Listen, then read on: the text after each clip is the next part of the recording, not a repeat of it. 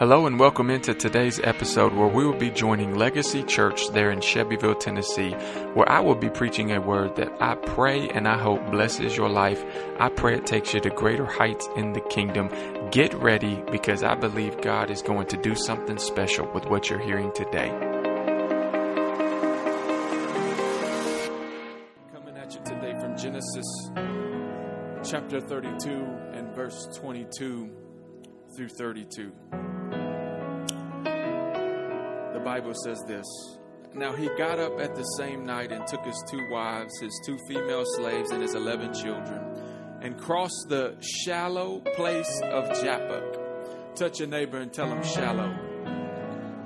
Touch your other neighbor and tell him Jabbok. Try it. Just try it. I don't know if you can pronounce it or not, but he took them and sent them across the stream and he sent across what he had. So he sent his family and then he sent across all of his belongings in this moment.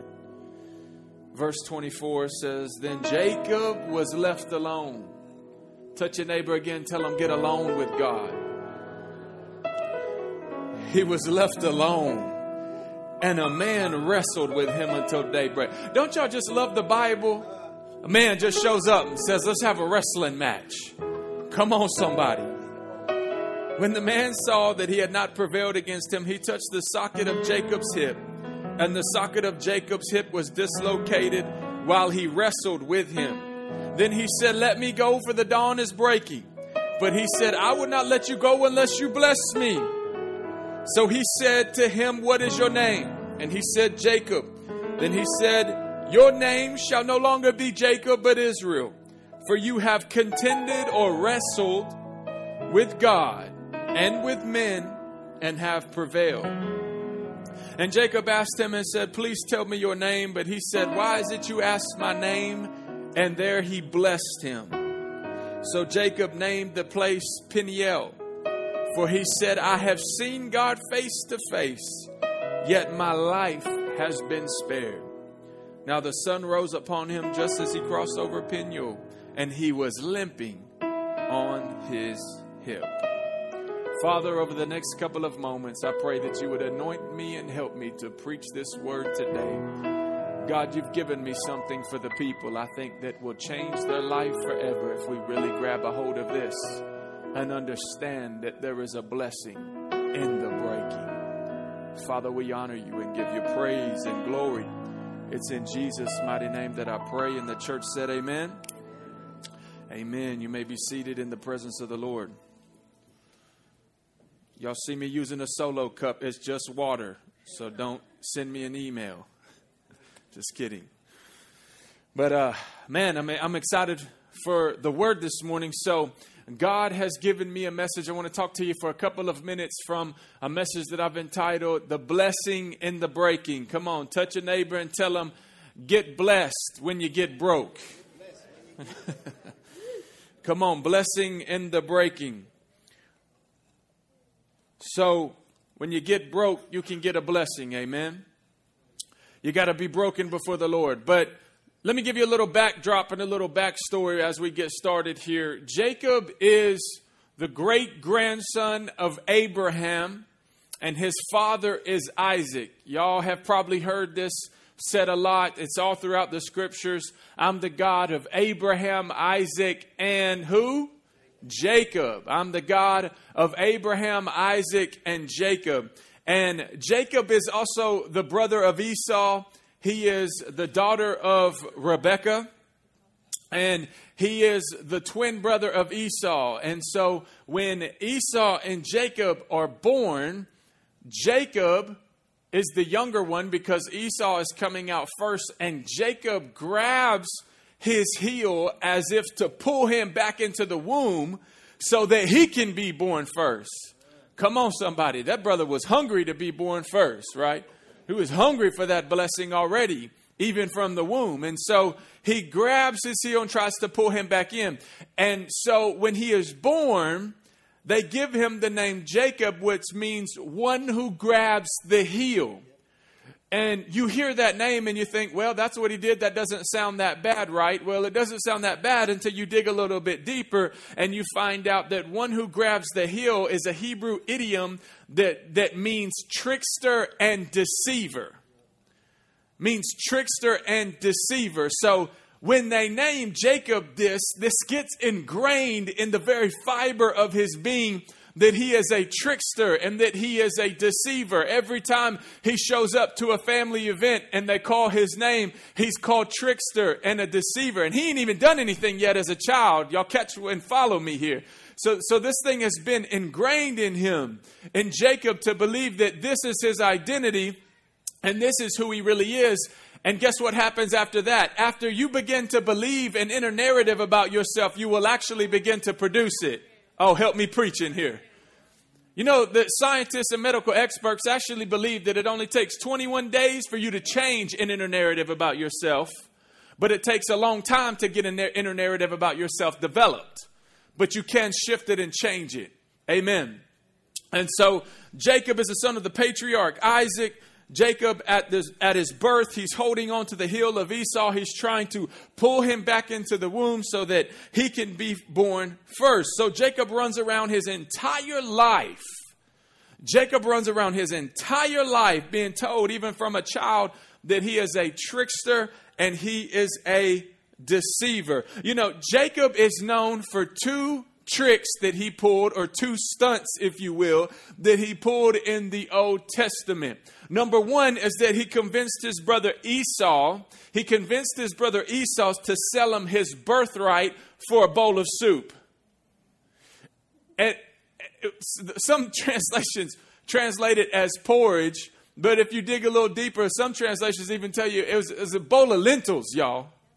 It was a bowl of beans.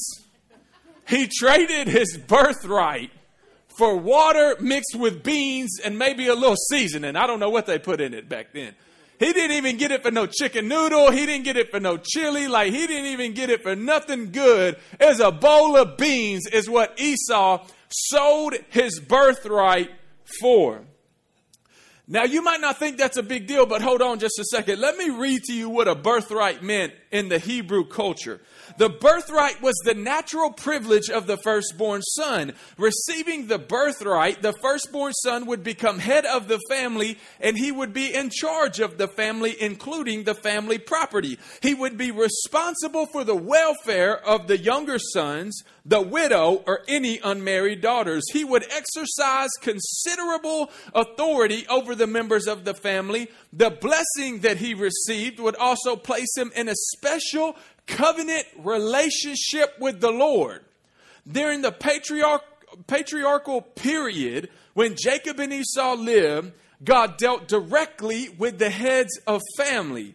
The Hebrews counted the blessing given by the father to be very important and considered it an oral contract, which was just as binding as a written contract. So, are y'all catching that? The birthright was not just about stuff, the birthright was tied to who would directly hear from God and the family. Wow. There wouldn't be no middlemen or middleman with the person who was given the birthright and the blessing. So, looks like Jacob isn't just hungry for a bowl of soup, but it sounds like Jacob is actually hungry for the things of God. Come on, man.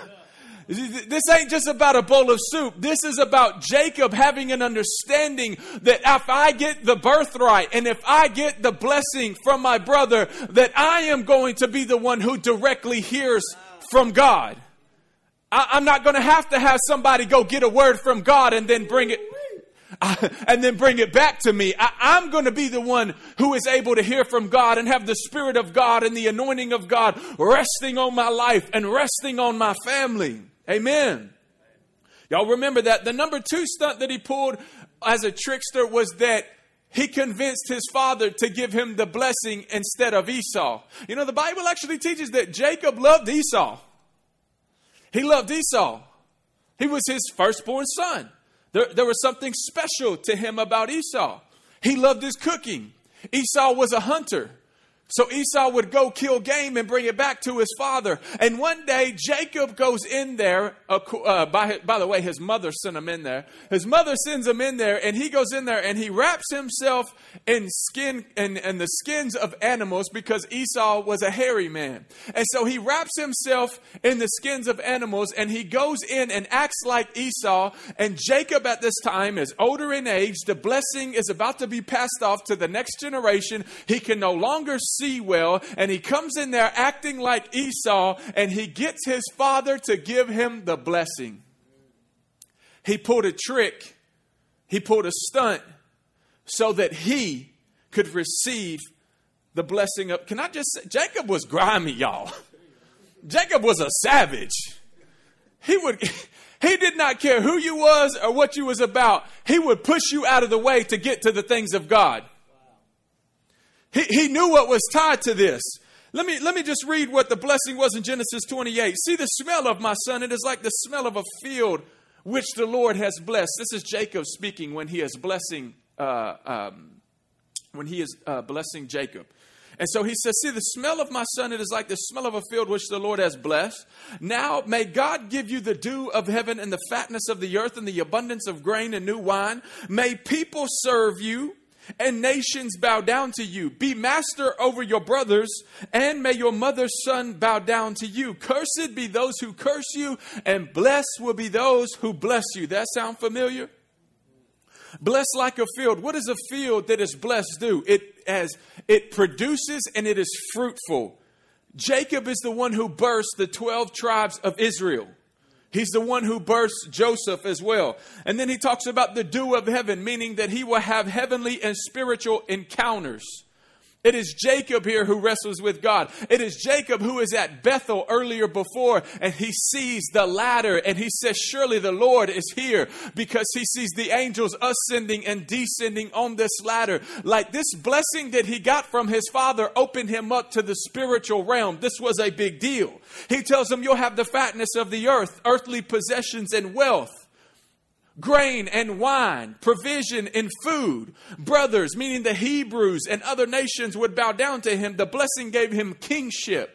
Mothers and sons would bow down over, and he would be master over his brothers, meaning he would be the family leader. Cursed will be those who curse you, and blessed will be those who bless you. Now, that's a blessing if I ever heard one. I mean, did y'all catch all of that?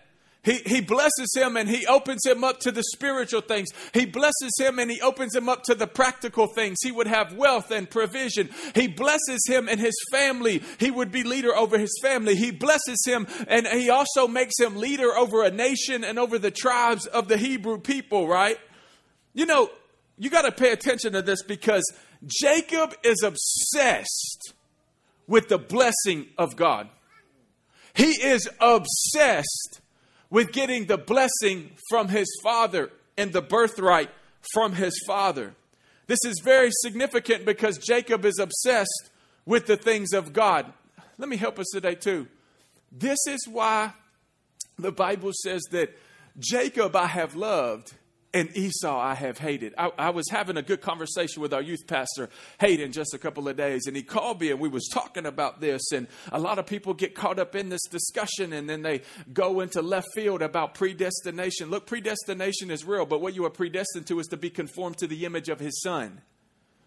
You, that's Romans 8. I got Bible for it all day. God doesn't predetermine and predestine folks to go to hell. He just knows what your heart is. So you still have free will, but your free will will determine where you end up. But in his foreknowledge, he knows it.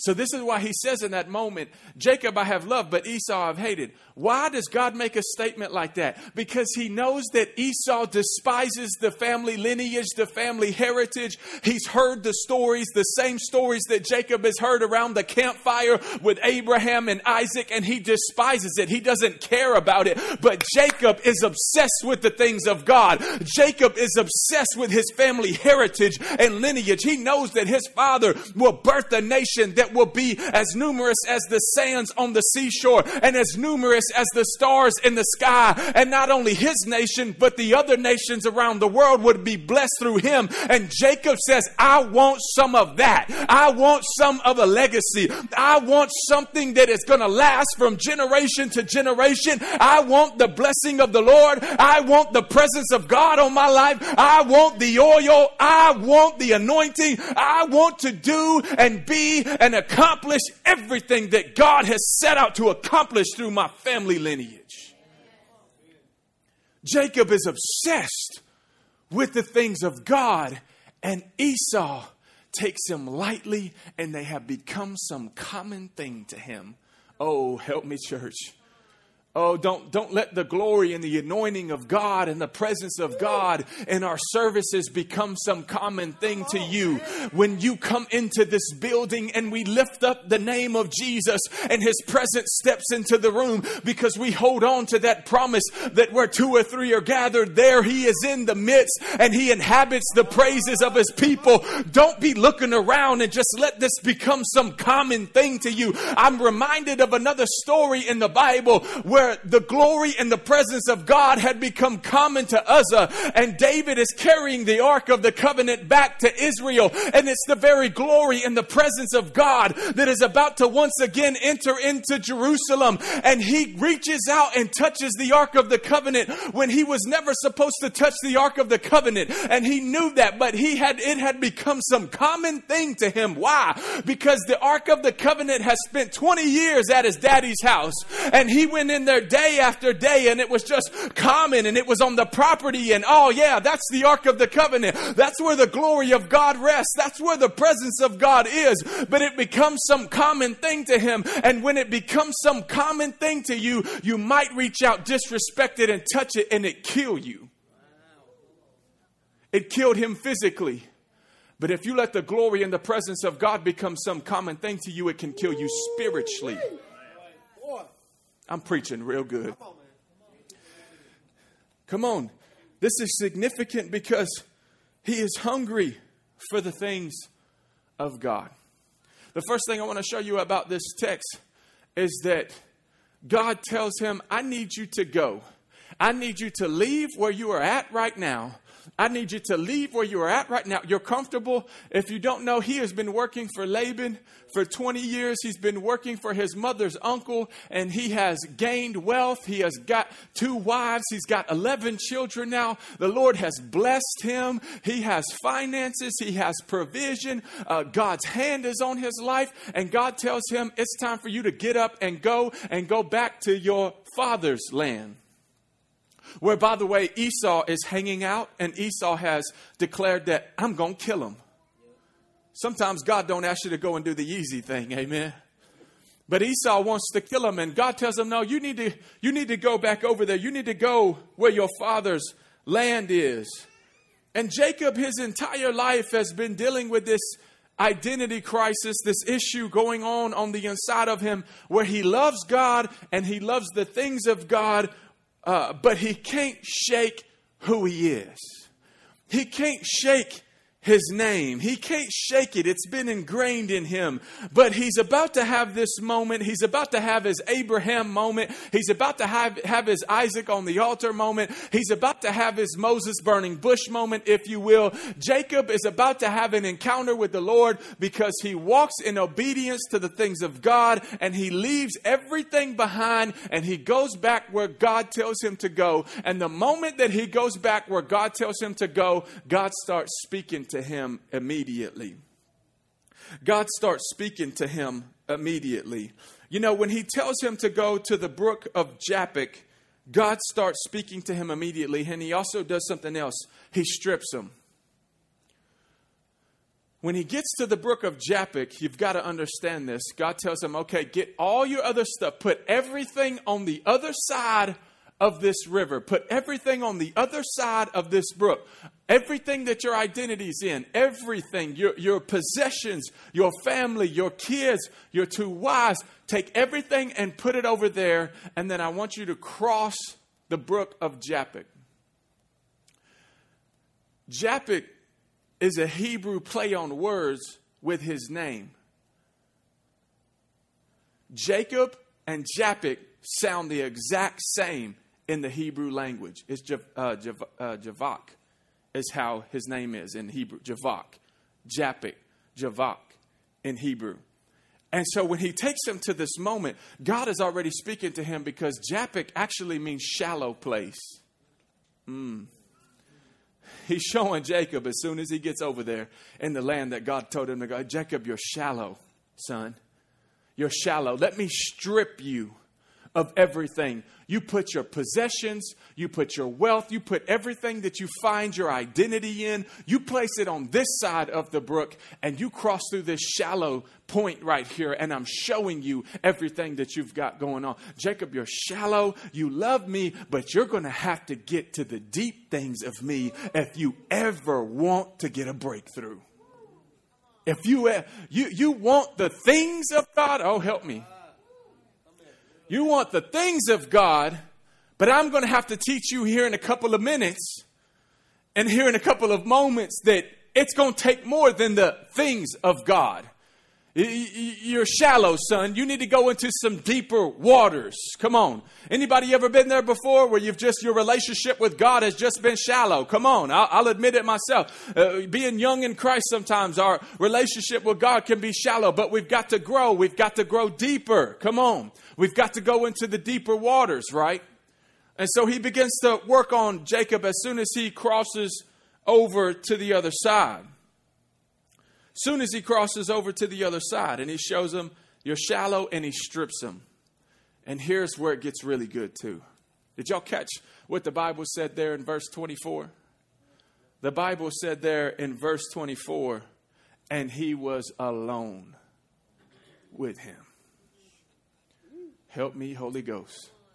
Come on. We in the church and the body of Christ, you as an individual, you as a believer, you as a son and a daughter of the one true living God, the one true King, change and shift can happen in your life when you go get alone with God. Come on, I'm telling you, you've got to get alone with God. You've got to hit a prayer closet with God. You've got to shut the door behind you. Jesus says it like this He says, Go into secret and pray to your Father who is in secret, because he who sees you in secret can reward you in the open. We got too many Christians that want to be rewarded in the open, but ain't done no thing in secret, that won't shut the door behind you and say, God, I'm not leaving this room until you visit me. God, I'm not letting go until you visit me. God, I'm not letting anybody in until you visit me. God, I'm breaking open my word. I want to be alone with you. I want to worship you. I've got to let you get here and be alone with you so that you can wrestle the stuff that I struggle with, my issues and the things going on inside of me, so that you can remove them.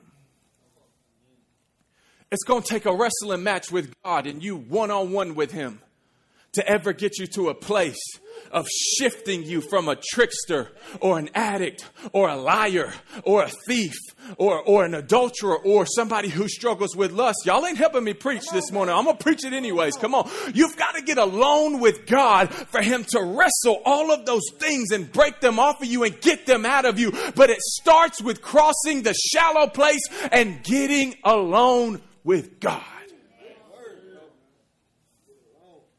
You've got to get alone with Him. You've got to get alone with Him. Touch a neighbor, tell them, get, get alone with Him. Come on, get alone with the King. Mm. Second thing I want to show you is this, too. Jacob is strong. Jacob is strong. Touch your neighbor and tell him Jacob is strong. Look, all you husbands, I see y'all talk. I see you, man. I see some of y'all. That, I'm strong, baby. Now I'm, I'm finna bust you up too. Hold on. So this is Jacob's problem, y'all. This is Jacob's problem. He's strong. He's too strong for his own good. He's too strong for his own good. I'll give you two examples of this right here. He's too strong for his own good. So when Jacob, uh, uh, uh, Isaac tells him, You need to go find you a wife, son. You need to get out of here. You need to spread your wings and fly. You done ticked off your brother Esau. You've ticked off me. You done stole the birthright. Like, just get out of here. Go work for your uncle Laban on the other side of the desert over here somewhere and just get out of here and go work. Go get your wife, start your family, holler back at me. That's what he said. That's the Caleb McCall version. CMV, paraphrase. But he tells him, just go. He says, All right, I go. He gets to the well, and there's a bunch of shepherds. He gets to this well near his uncle's house. And at this well, there's all these shepherds around. There's all these shepherds around, and Jacob is saying, I'm thirsty. What are y'all doing? There's a well right here. It's covered up, but why is nobody, excuse me, why are we not drinking? Why are we not giving our animals water? And then here comes Rachel. Oh, she fine. She ain't as hot as my wife, but she's she's fine. That's what the Bible says, anyways. says she's beautiful. She's beautiful.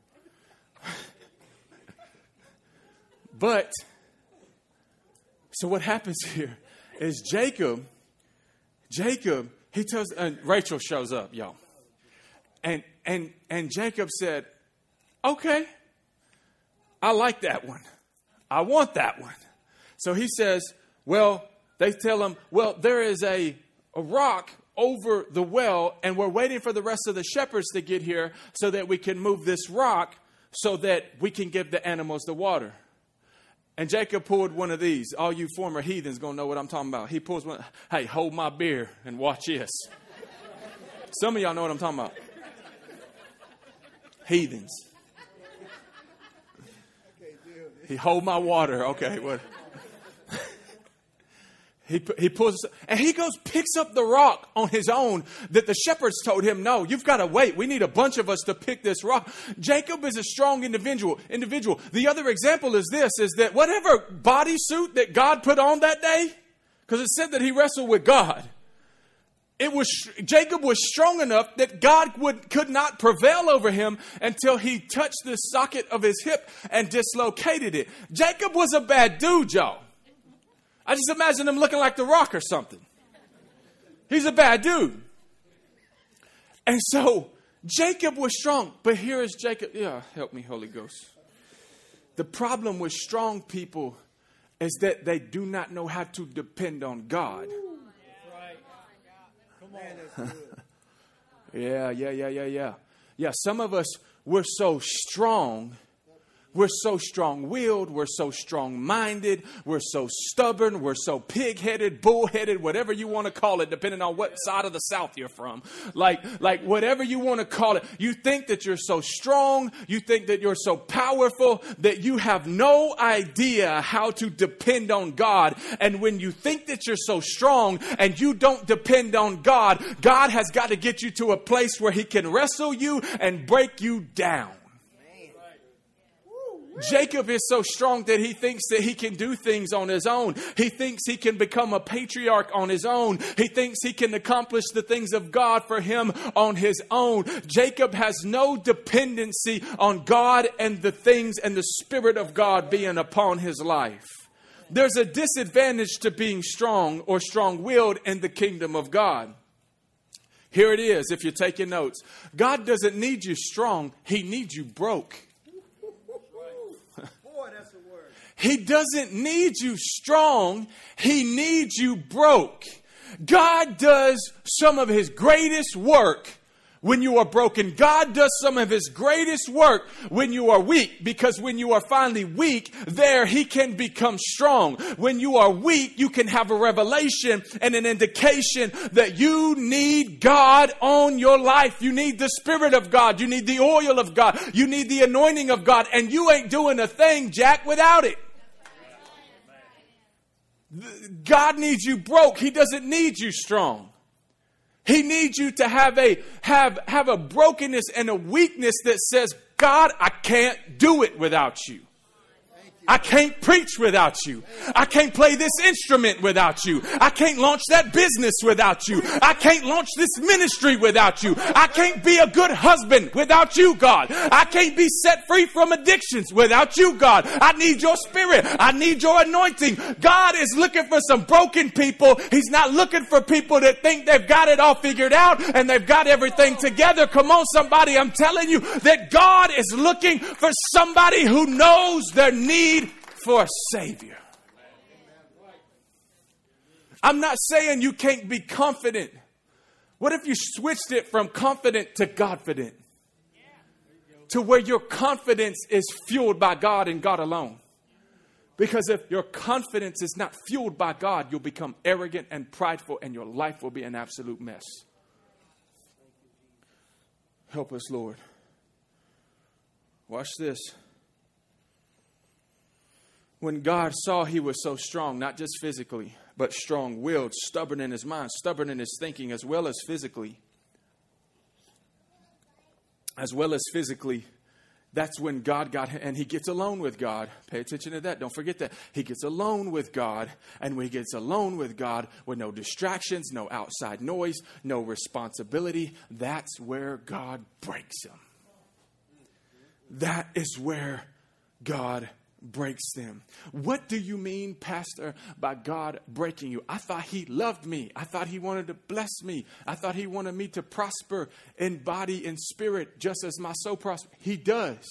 He does. Break me. That sounds violent, Pastor. Well, the kingdom of heaven suffereth violence, and the violent take it by force.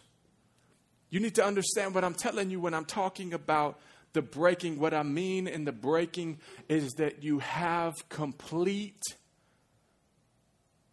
reliance on God.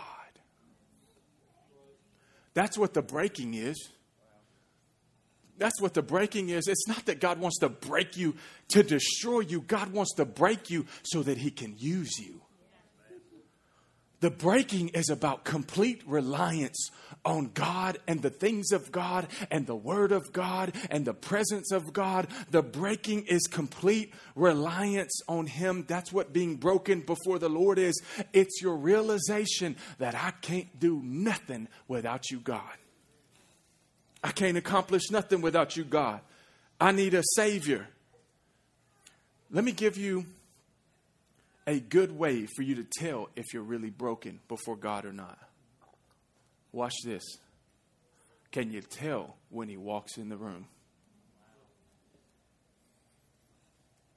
Can you tell when He walks in the room? Isaiah chapter 6 Isaiah the prophet steps into eternity and the throne room of God, and his immediate response is brokenness. And he says, Woe is me! I'm a man of unclean lips, from a people of unclean lips. I have seen the king. I'm about to die. And he falls over on the ground. But then the angel of the Lord comes up to him and touches his lips with a coal from the throne.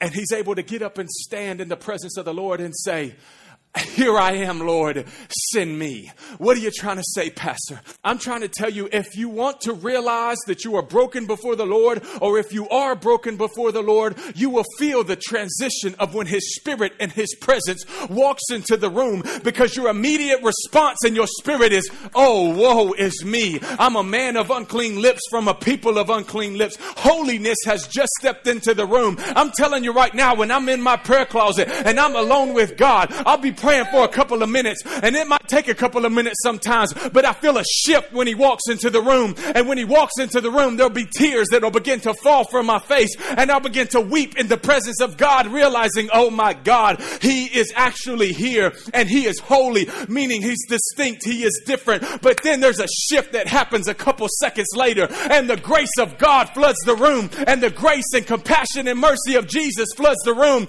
and I might be able to get up off the floor and just begin begin to praise Him and just begin to thank Him because even though my life has been unclean, there's one that makes me clean. Come on. There's one who has shed His blood. There's one who went to Calvary for me. There's one who didn't stay in a tomb, but He got up and resurrected so that I can have a resurrection and a new life and have a born again experience. And even though all the stuff that I've done and all the wrongs I've committed in my life, I'm right with God because I'm right with Christ.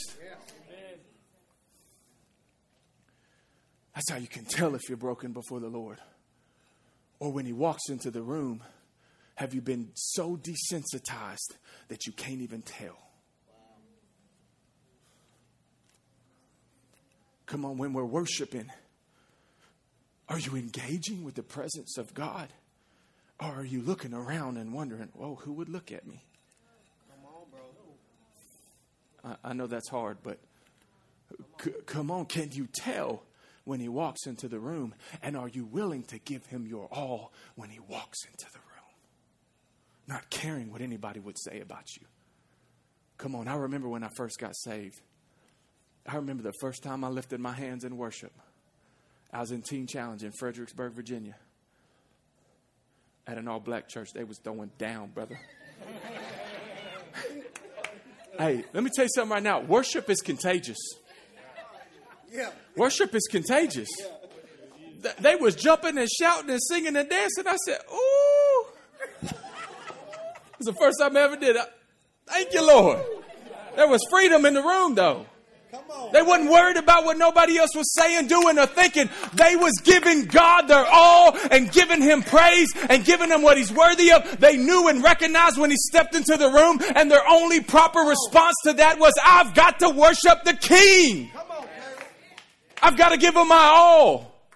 I ain't got time for cute church. He's done too much for me. He's protected me from too much. He's been too good. My name is written in the Lamb's book of life. Come on, somebody. He's been too good. And we worried about somebody looking at us. I could care less. I ain't got a dancing bone in my body. I can't dance, but I jiggle a little bit. That's all I can do, but I'll do what I can do. When I jump, I get about this high off the ground. But come on, I want to jump, I want to dance, I want to sing before the Lord because He's been too good, y'all. He, he's been too good. He's been too good. That's how you can tell if you're broken before the Lord. I got to hurry. Catch the next text here. He breaks them and then he holds on. Let me help us with the breaking. The breaking is all about humility. The breaking is all about humility. He breaks him and he has no other choice but to hold on. He breaks him, and then he holds on.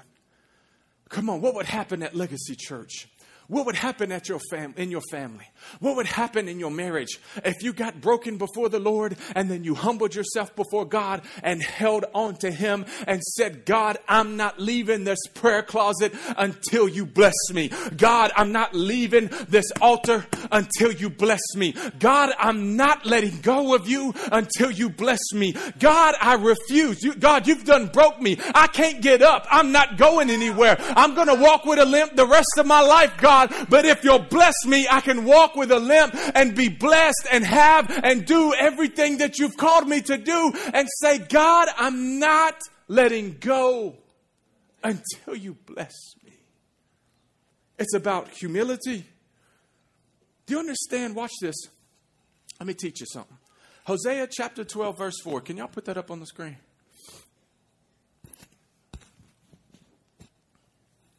This is him this is Hosea the prophet talking about this encounter with Jacob. Yes, he wrestled with the angel. That's the angel of the Lord. It's really Jesus, but I ain't got time to unpack all that. He wept and sought his favor. He found him at Bethel, and there he spoke with us.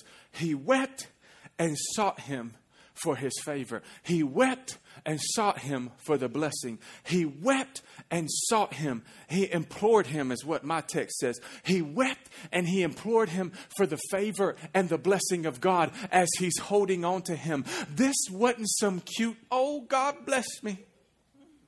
God bless my finances. God bless my marriage. God bless my kids. This wasn't some cute, will you bless me and give me some stuff. This is Jacob broken before the Lord and holding on to him and weeping and travailing and crying and saying, God, I realize now I can't do this without you. If I'm going to step into the shoes of my grandfather Abraham, if I'm going to step into the shoes of my father Isaac, I am going to hold on to you. I'll be broken before you. I will weep before you. I'll cry. I'll travail. I will hold on to you, God, and I'm not letting go until you bless me. It wasn't some cute little praise. It wasn't some cute question that he was asking. It was so it was so dramatic. We would probably take the person on the on the in the back room and be trying to cast devils out of them. But but that ain't what's happening. It's somebody who's broken before the Lord, who's weeping and crying and li- and just screaming out to God, saying, "I'm holding on until you bless me. I'm holding on until you bless me." Thank you, Lord. Watch this. Here we go. I'm almost done. The blessing from the Father is not transactional, but it is a state of being. The blessing that Jacob is looking for, it's not one of transaction, but it is a state of being. Do you understand that Jacob's greatest struggle in his life was that he had a blessing from his father, but he didn't have a blessing from his father. Until this moment. He had had the blessing and the birthright from his earthly father, transactional, but he had never had a blessing from his heavenly father, which is transformational.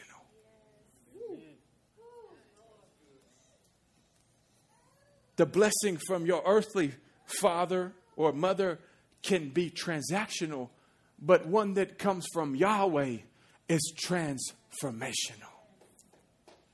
Transformational. You see, the blessing from his earthly father was transactional in nature, but the blessing Jacob was trying to get was now supernatural. It was a blessing that could take him from always trying to do to finally just be. Oh, there's a shift in the Christian's life when you stop trying to do everything right and then you realize that you've already been made right with God. Ephesians 1 and Colossians 1 says you're holy, blameless, and righteous in the eyes of the Father when you're in Christ. And so, if that is how the Bible describes you, it'd be a whole lot easier to just become that because He says you already are that than to try to do that all the time and get caught up on the treadmill of performance instead of walking in sonship. When you have the blessing of God on your life, let me just, I need to break down for you what the blessing is. Do you understand? The blessing of God on your life is His divine empowerment on your life. This ain't about stuff. I'll back that up with some more scripture. Matthew 6 33. Seek first the kingdom of God and His righteousness, and everything else will be added to you. The stuff will be added to you, but it'll never be added to you if you don't put God number one in your life. So the blessing is God's divine empowerment. Watch this. The blessing is God's cooperation with heaven and earth for you to rule your world around you and not let it rule you. Y'all missed it.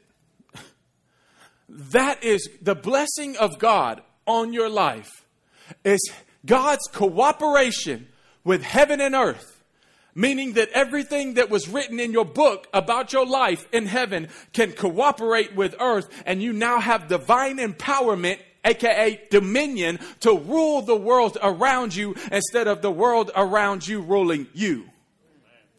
That's the blessing. It's the Genesis 1 mandate where he says that man shall have dominion over the earth. You should have dominion over your joy. You should have dominion over your peace. You should have dominion over your relationships. You should have dominion and control over your relationships and how people treat you and how you respond to the way that they treat you. You should have dominion over your love, joy, peace, patience, kindness, goodness, meekness, gentleness, and self control because those things come from the Spirit that lives in you. What if we would let the Spirit control our life instead of this? Oh, then you really start talking and walking in power. So, the dominion mandate.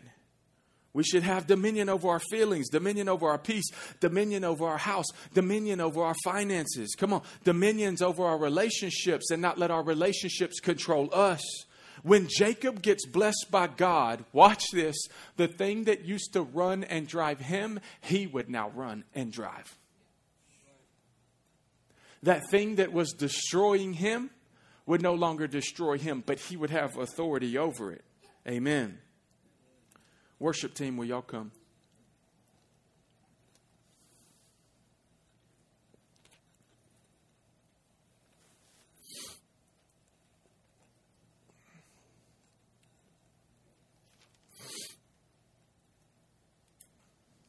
Last thing I want to talk to you about with this text is this.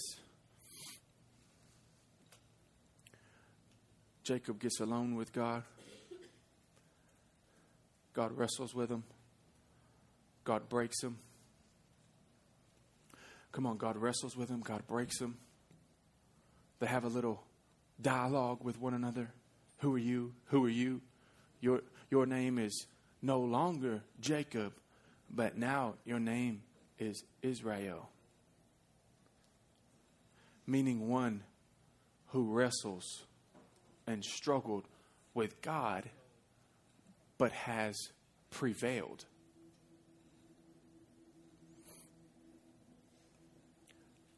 Now God has shifted this thing all the way back to identity. He removes the thing that's been driving him.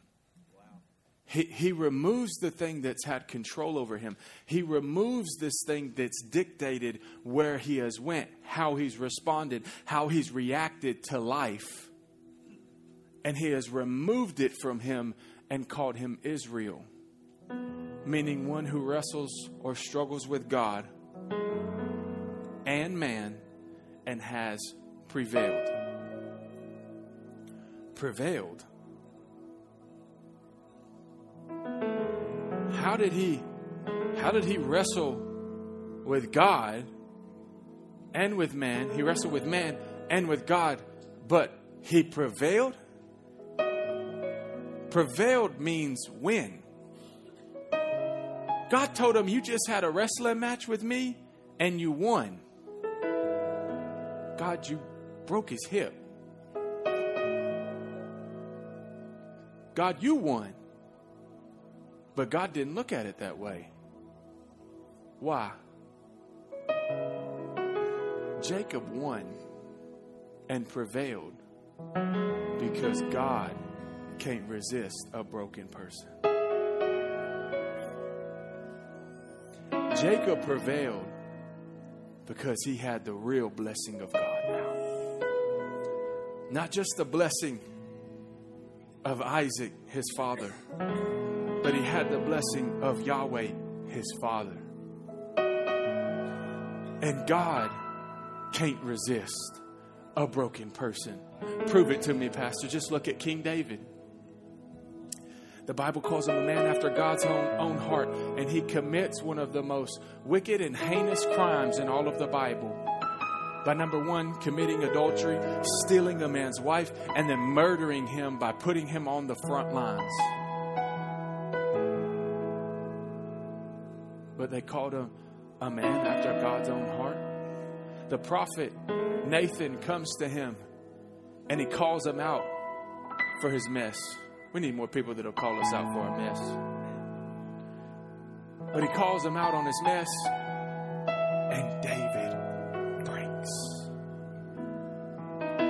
in front of everybody. repents in front of the entire nation of Israel, rips his clothes, sackcloth on his head, fasting and praying. He didn't just come to an altar and say, I'm sorry. No, it broke him. He was broken before the Lord. We don't read of David getting caught up in any of that stuff again. Why? Because he was actually repentant and broken before God, and God cannot resist broken people. God can't resist people who, even though they make mistakes, they are completely reliant on Him, knowing that they're nothing without Him. What about Peter? Peter is a mess, y'all. Denies him three times, cusses out a little teenage girl, chops somebody's ear off a, cu- a couple of uh, days before the scenario of what I'm about to tell you. But then there was breakfast cooked for him one day on a seashore. And Jesus asked him, Do you love me? Lord, you know I love you. Then feed my sheep. Peter, do you love me? Lord, you know I love you. He's saying phileo, phileo, phileo. That's brotherly type of love. That last time Jesus asked him, he breaks and he says, I agape you. I love you with no conditions. I just love you for you. Yes, I'll go feed your sheep. He breaks them. Bam. Then the baptism of the Holy Ghost comes and he's unstoppable the rest of his life. He loves God so much, he gets crucified upside down, saying, I'm not even worthy to be crucified like the Master. Jacob, trickster, deceiver. Yet God breaks him, then he blesses him. He breaks him, then he blesses him.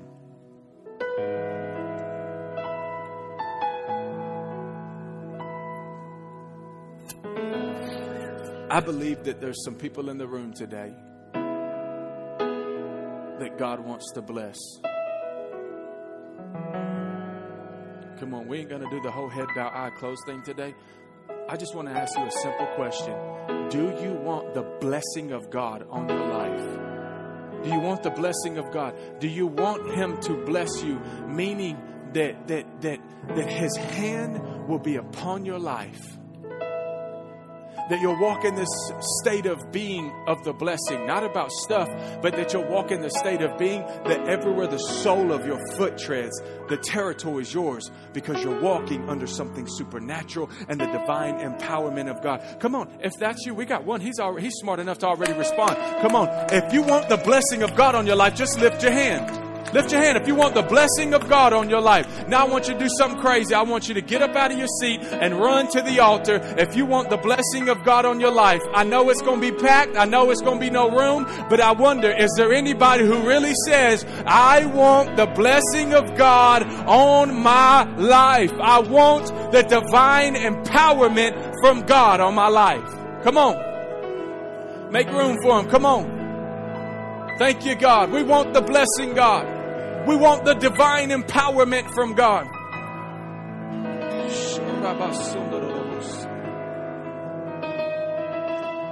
Come on, hallelujah. Thank you, God. Now, watch this. I'm going to challenge you. I'm going to challenge you. You, the, those of you that are in your seat, I still believe you want the blessing of God. That's okay. Come on. I want to everybody in this room, if you really want the blessing of God on your life, I want you to pray a crazy prayer and don't pray it if you don't mean it. Look at me. Don't pray it if you don't mean it. Get up here and, and pray. And I want you to ask God to break you today. God to break you, meaning that you will have complete reliance on His Spirit, on His Word, on His presence. Come on, begin to pray right now, church, and ask God, God, break me today. God, break my heart for what breaks yours. God, break pride or arrogance off of my spirit. God, break me down today, God, and let me not leave this room. Let me not leave this church building without a true understanding of being broken before the Lord. God, give us our limp today, Lord. Give us our limp today, God, that we would walk broken before you, Lord. We would walk broken in the presence of God. We would walk broken all the days of our life. That we would walk broken in our marriage so that we can honor our spouse the way that we should honor our spouse, that we would walk broken in the workplace so that people would see our limp and ask us where they got it from. Ask us where we got it from and say, Why do you walk broken? Why do you rely on God so much? I want some of what you have. I want to rely on God like that. God, break us in this moment. God, break us in this moment. Break our heart for what breaks yours. God, that when we see somebody who's lost, when we see somebody who's hurting, when we see somebody who is broken, Lord, that God, we can't see the need and not respond as you would respond. Hallelujah. Break us, God.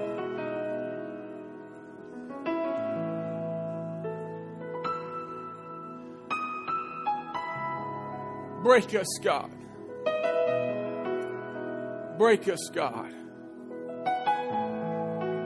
So that you can put a blessing on our lives. God, I ask right now in the name of Jesus. God, I ask right now in the name of Jesus that because there's a people in this room today that say, God, I want to be broken. That say, God, I want to rely on you. God, I'm not relying on my talents, my giftings, and my abilities. God, I'm not even relying on my anointing. God, I'm relying on you. I'm relying on the finished work of the cross. I'm relying on your presence on my life. God, because these people are making that commitment today, I pray for the blessing of God to be on their life. God, bless them from the top of their head to the soles of their feet. God, bless them from the top of their head to the soles of their feet. That God, everywhere the sole of their foot treads, that God, you would bless them. That there would be a divine empowerment upon their life. That God, you would divinely empower and inspire them to accomplish everything that you have set for them to do. May they be patriarchs in their families. May they be patriarchs in their cities. May they be patriarchs in their counties. May they be patriarchs here in Tennessee. For those watching the live stream that's praying this right now, God, wherever they're watching from, put a divine blessing on them right now, wherever they're at. God, who has said, I want to live broken before you, Lord, and walk with a limp the rest of my life. God, we ask for your blessing. One that is not transactional, but one that is transformational. We want the blessing that is transformational. Hallelujah, God. We worship you, Lord. Come on, worship team. Can y'all just sing something for us as we soak in the presence of God? Thank you, Lord. Thank you, Jesus. Thank you, Lord.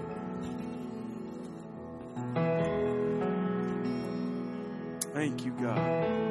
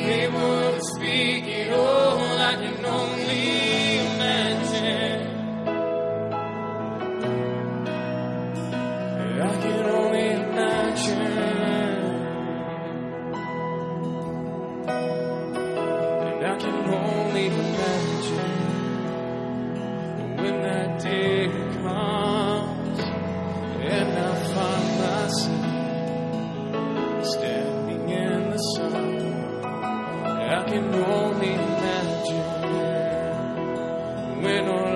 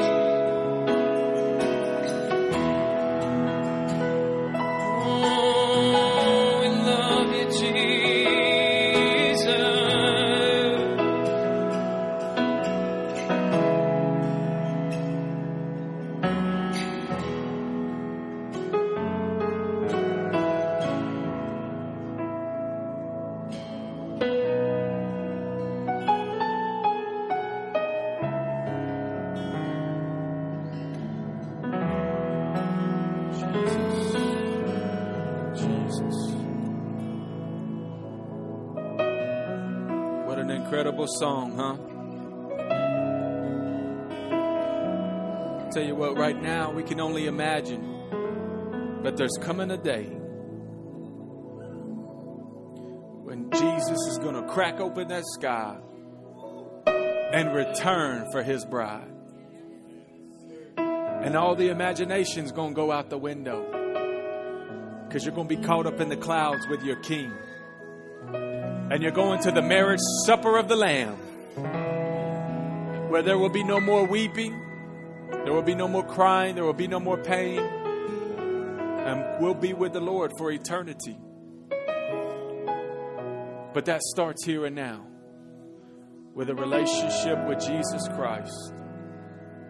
I'm telling you, I want to encourage you. If you haven't given your life to Jesus, do it now. If you're in this room, do it now. Come on, is there anybody in the room that says, I want to give my life to Jesus right now? Has everybody in this room said, I've given my life to Jesus? The gospel is simple it's believing in the death, burial, and resurrection of Jesus Christ. And when you put your faith and trust in Him, He writes your name in the Lamb's book of life. It's that simple. You give your life to Him, though, some things are going to change, some things are going to shift. The things that used to not bother you, they will, because the Spirit of God will dwell in you. Is there anybody in the room? Come on, right here, right now is your moment. So, watch this. That means every single one of us have made that decision. And if we've made that decision, I encourage you, I implore you, walk broken before the Lord. Walk broken before the Lord. Walk with that limp you received today for the rest of your life that says, God, I can't do anything without you. And I felt heavily the instruction of the Holy Ghost before I close this out to say this. If you are struggling with things, you're struggling with, this, with sin, your marriage is struggling, you're struggling with this, you're struggling with that, you're struggling with identity crisis going on on the inside of you. If you have a struggle, I implore you, meaning I'm begging you to get alone with God in a prayer closet until He wrestles that stuff up out of you. Fast, pray, be broken before the Lord. Lock yourself in a room with God and hold on to Him until the shift happens. Hold on to Him until He purges that thing up out of you that you're dealing with. If you shut the door and you go away with Him in secret, I promise you He'll show up. Don't get weary. Don't get tired. Get in there and let Him show up. Because if He shows up, you'll never be the same. The blessing of God is not transactional, it's transformational. Come on, if you believe that, can you give God a hand clap offering and a shout of praise in this place today? Hallelujah. God, we thank you. God, we thank you, Lord. I bless your holy name, God. I thank you, God, for what has took place in the house of God today. That God, we gathered in a building and you came. That God, the word went forth. We worshiped you and praised you. There was an oil poured out in the room. Your sweet presence was here and your power was here. And God, your blessing is here because there's some broken people, God. So let us walk before you broken, Lord. Let us hide the seed of this word in our heart and let us plant it in our heart that it would bring forth a crop, that it would bring forth a harvest. God, we praise you and bless your holy name. Jesus' name that I pray, and the church said, Amen. Thank you for tuning in to today's episode. If you would like to support the ministry of the Recovery to Recovered podcast, you could go to canvasshelbyville.com or bethebushministries.com. If you're enjoying the content that you are receiving here on the show, you can also follow me on social media on TikTok at Pastor Caleb Mack, as well as Instagram, Pastor Caleb Mack, and on Facebook under Caleb McCall. Be blessed. Until next time on the Recovery to Recovered podcast.